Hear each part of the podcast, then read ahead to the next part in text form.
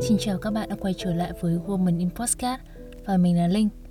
Trong tập postcard ngày hôm nay, mình muốn chia sẻ về quan điểm cá nhân của mình về ngưỡng tuổi 30 có thực sự đáng sợ như người ta thường nói hay không.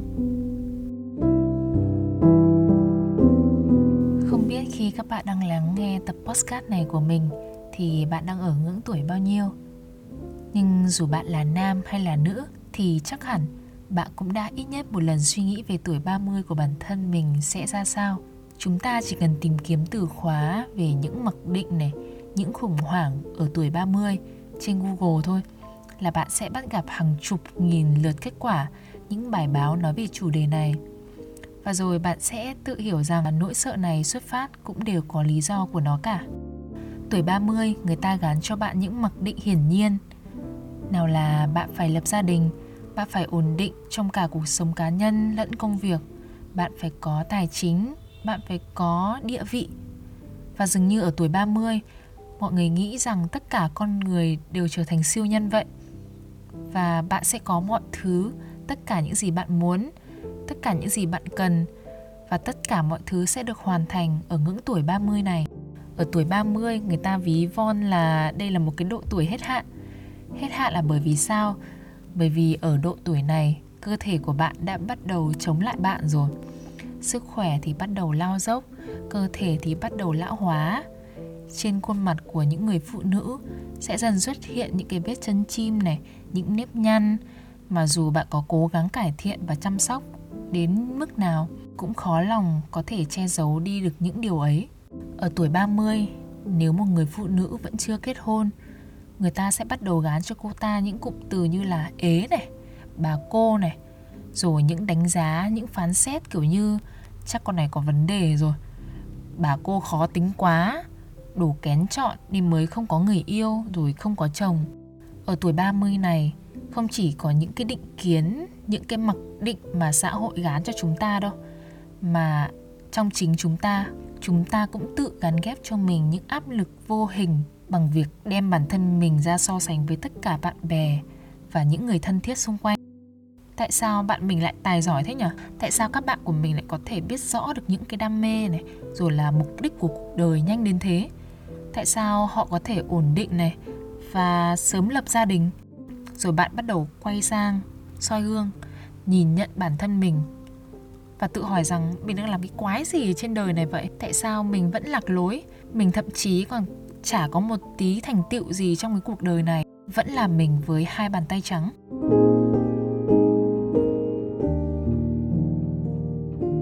Những cái vòng lặp suy nghĩ rồi so sánh bản thân một cách tiêu cực mà mình vừa kể phía trên ấy, thật ra đấy chính là bản thân mình trong suốt những năm vừa qua. Đối với bản thân mình ấy, tuổi 30 thực sự có một cái áp lực vô hình, là một cái nỗi sợ mà mình nghĩ rằng mình cần phải thừa nhận với các bạn rằng nó thực sự tồn tại. Nhưng điều buồn cười là nó lại không đến từ những mong muốn, hay là những cái mặc định từ những người xung quanh, hay là do xã hội gắn ghép vào bản thân mình. Mà tất cả những cái áp lực đấy, nó chỉ xuất phát từ chính trong tâm trí của bản thân mình mà thôi. Mình vốn là một đứa có tính cách rất là bướng bỉnh này, cứng đầu rồi ngang ngạnh từ hồi đi học là mình đã thể hiện ra cái điều đấy rồi. Việc mà ảnh hưởng bởi những cái mong muốn rồi mặc định của gia đình hay là xã hội ấy, là điều không hề dễ dàng đối với mình. Từ nhỏ mình đã thể hiện rằng bản thân mình không phải là một người dễ chiều lòng người khác. Mình không dễ đi theo những cái quy chuẩn hay là mong muốn của bố mẹ. Và dường như bố mẹ mình cũng nhận ra được cái tính cách đấy của mình. Và kể cả họ có cố áp mình theo một hướng đi nào đấy thì chắc chắn mình cũng đi chệch sang một hướng khác và bố mẹ mình cũng quen dần với cái điều đấy rồi ở tuổi 27 hiện tại thì bố mẹ mình chắc chắn cũng sẽ có những cái mong muốn về việc mình hãy kết hôn đi, hãy lập gia đình đi và có một cái sự nghiệp ổn định. Nhưng tất cả những gì mà mình vừa kể trên nó cũng chỉ dừng ở cái việc là bố mẹ mong muốn ra sao mà thôi. Chứ bố mẹ hiểu rằng với cái tính cách ngang ngược như mình thì bố mẹ không thể ép mình lập gia đình được. Bản thân bố mẹ của mình bây giờ vẫn dọa mình đủ thứ lắm chứ. Nào là rồi bố mẹ sẽ già đi, rồi ờ, mày ở thế à thành bà cô à? Rồi sau này bố mẹ mất đi thì mày biết dựa dẫm vào ai? Tất cả những gì mình phản ứng lại cũng chỉ là một nụ cười để cho qua câu chuyện thôi. Tuy rằng mình không bị ảnh hưởng bởi những cái mong cầu của bố mẹ nhưng mình cảm nhận được là cái áp lực của tuổi 30 hiện diện là do chính bản thân mình tự tạo ra. Mình luôn đem bản thân mình so sánh với những người bạn tài giỏi xung quanh mình mà chúng ta thường hay gọi nó là cái áp lực đồng trăng lứa ấy.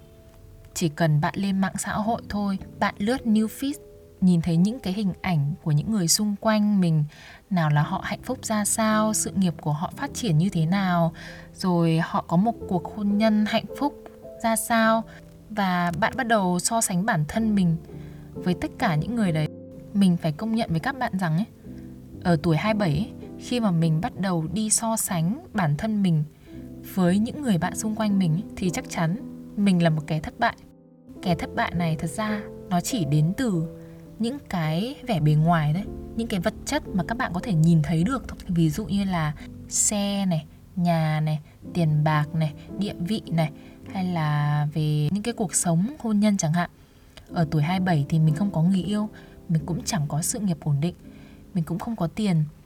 Và bản thân mình vẫn đang lạc lối để đi tìm chính bản thân mình. Mình vẫn chơi với và vật lộn để đi tìm cái mục đích sống cho bản thân mình. Còn những người bạn của mình yêu họ rất là tài giỏi này. Họ biết là họ muốn gì, họ kết hôn, họ có con, có một sự nghiệp ổn định. Và dường như tất cả những cái điều tốt đẹp và may mắn nhất mà các bạn có thể tưởng tượng ra được ấy, thì nó đều hội tụ ở những người bạn của mình. Nhưng những điều mà mình kể trên ý, đó chỉ là bản thân mình của hai năm về trước sau 2 năm đại dịch này, mình cảm nhận rõ được cái sự thay đổi trong tư duy cũng như là trong cái lối suy nghĩ của bản thân mình. Mình đã có thời gian để nhìn nhận bản thân mình, để phân tích cho chính bản thân mình thấy rằng cái giá trị của bản thân mình là nằm ở đâu. Những cái tư duy rồi những cái nhận thức mới mẻ mà mình đã học được trong suốt 2 năm vừa qua, nó đã thực sự thay đổi mình như thế nào mình nhận ra được những cái điểm mạnh của bản thân này, hơn hết là mình học được cái bài học về sự biết ơn về cái cuộc sống này. Sau 2 năm đại dịch, mình học được cách sống chậm hơn này, mình không còn vội vã rồi chăm chăm đi tìm kiếm bản thân mình. Phải làm mọi thứ, phải có mọi thứ trước cái ngưỡng tuổi 30 nó cận kề. Mình học cách chấp nhận cái con người hiện tại của mình mình ngừng chỉ trích này, đánh giá bản thân mình này và mình tập trung nhiều hơn vào hiện tại, mình hài lòng với những gì mình đang có, thay vì mình chỉ suy nghĩ về những cái gì mà mình mong muốn, mà mình chưa có được, hay là mình khát khao ra sao. Và bản thân mình ở tuổi 27 mình nhận ra được là những cái vật chất bên ngoài mà các bạn của mình đang có ấy, đều là những cái thứ mà mình nghĩ nó chỉ mang tính chất thời điểm mà thôi.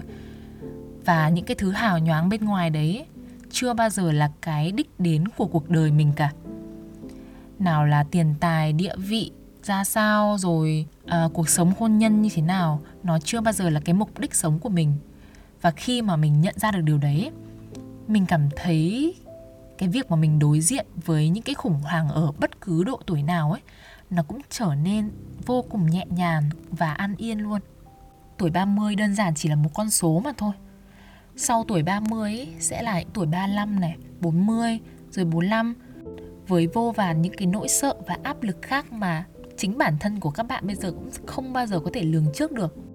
Những tuần vừa rồi thì mình có xem một bộ phim ở trên Netflix tên là Half Time nói về à, cuộc đời sự nghiệp của ca sĩ nổi tiếng tại Mỹ là Jennifer Lopez trong những năm 2019 và 2020, nói chung là trước đại dịch ấy thì có hai sự kiện mà khá là quan trọng xảy ra ở trong cuộc đời cô. Đấy chính là năm 2019 là cô ra mắt bộ phim đầu tay do chính cô sản xuất, tên là Hustler và đầu năm 2020 thì đánh dấu mốc quan trọng trong cái sự nghiệp ca hát của cô khi cô được trình diễn ở Super Bowl. Thật ra bộ phim này không có gì đáng nói cho đến cái phân cảnh mà Jennifer Lopez đã phải tự thú nhận với bản thân rằng trong suốt hàng chục năm vừa qua, trong suốt hàng chục năm cống hiến cho nghề diễn xuất này, hay là nghề ca hát này, thì cô vẫn luôn lạc lối để đi tìm chính bản thân mình. Đến bản thân cô cũng không thể hiểu rằng những cái việc mà cô cống hiến cho cái sự nghiệp của mình ấy, nó mang lại cái ý nghĩa gì. Một ca sĩ nổi tiếng như thế mà vẫn còn phải tự hỏi bản thân mình, vẫn phải đi tìm chính bản thân mình là ai vậy thì chúng ta những cái hạt cát rất là nhỏ trong cái vũ trụ này chúng ta mới chỉ có hai mấy thôi thậm chí chúng ta còn chưa đến ngưỡng tuổi 30 hay là 40, 50 vậy mà chúng ta đã bắt ép bản thân mình phải đi theo những cái quy chuẩn của xã hội nào là chúng ta phải có tất cả mọi thứ phải biết mình là ai, phải biết được cái mục đích sống của mình trước cái ngưỡng tuổi 30. Thật sự đấy là một cái điều là không thể. Thật ra cũng không phải là không thể nhưng mà nó không nên trở thành một cái gì đấy là mặc định và hiển nhiên. Có thể ở tuổi 30, những người bạn của bạn có tất cả mọi thứ mà họ cần. Nhưng bạn phải xem xét lại rằng những cái điều mà các bạn của bạn đang có ấy có thực sự là cái mục đích sống của bạn không? Với trải nghiệm bản thân mình nhá, ở tuổi 27 như thế này, mình nghĩ cái việc kết hôn ý chưa bao giờ là cái đích đến của cuộc đời của mình cả. Hoặc là địa vị ở trong sự nghiệp, hay là về tiền tài, vật chất, tất cả những cái thứ phù du đấy, tất cả chỉ mang tính chất thời điểm. Và mình chưa bao giờ coi nó là cái mục đích sống trong cái cuộc đời của mình. Vậy nên mình nghĩ điều quan trọng nhất, đấy là việc tại thời điểm hiện tại chúng ta nên biết cách chấp nhận bản thân mình đang có những thiếu sót gì, đang có những khuyết điểm gì, có những điểm mạnh và điểm yếu như thế nào để chúng ta biết cách thay đổi và trau dồi bản thân, để phát triển bản thân trở thành một cái phiên bản tốt nhất của mình, ít nhất là tốt hơn ngày hôm qua. Cuộc đời của mỗi người là khác nhau mà. Chúng ta đều có những cái xuất phát điểm khác nhau. Vậy nên chắc chắn rằng cái mục đích mục tiêu sống của chúng ta cũng là khác nhau. Thế nên các bạn đừng có lấy cái thức đo giá trị của người khác để áp đặt lên cái cuộc sống của bản thân mình. Hãy biết rằng mình mong cầu điều gì trong cái cuộc sống này, mình có những cái giá trị gì mà người khác không có, và hãy tập trung vào nó, tập trung vào hiện tại. Và take your time, hãy từ từ sống chậm. Hãy dành thời gian để cố gắng này, nỗ lực mỗi ngày này và dù ở tuổi 30 bạn vẫn chưa có những gì mà bạn mong muốn thì chưa chắc những điều đấy sẽ không đến với bạn ở tuổi 35 hay là 40. Vậy nên hãy ngừng so sánh bản thân mình, ngừng đem những cái mặc định của xã hội để gắn ghép lên cuộc đời của mình và hãy chấp nhận rằng kể cả bạn lạc lối kể cả bạn vẫn đang vật vã và chối với để đi tìm chính con người của mình thì điều đấy cũng chẳng sao cả. Bởi vì ít ra là chúng ta không ngừng nỗ lực mỗi ngày. Mọi thứ trong cuộc sống này đều vô thường các bạn ạ. Vậy nên hãy cố gắng tận hưởng nó khi còn có thể nhé. Cảm ơn các bạn đã lắng nghe postcard của mình đến tận bây giờ. Xin chào và hẹn gặp lại các bạn trong các số postcard tiếp theo. Bye bye!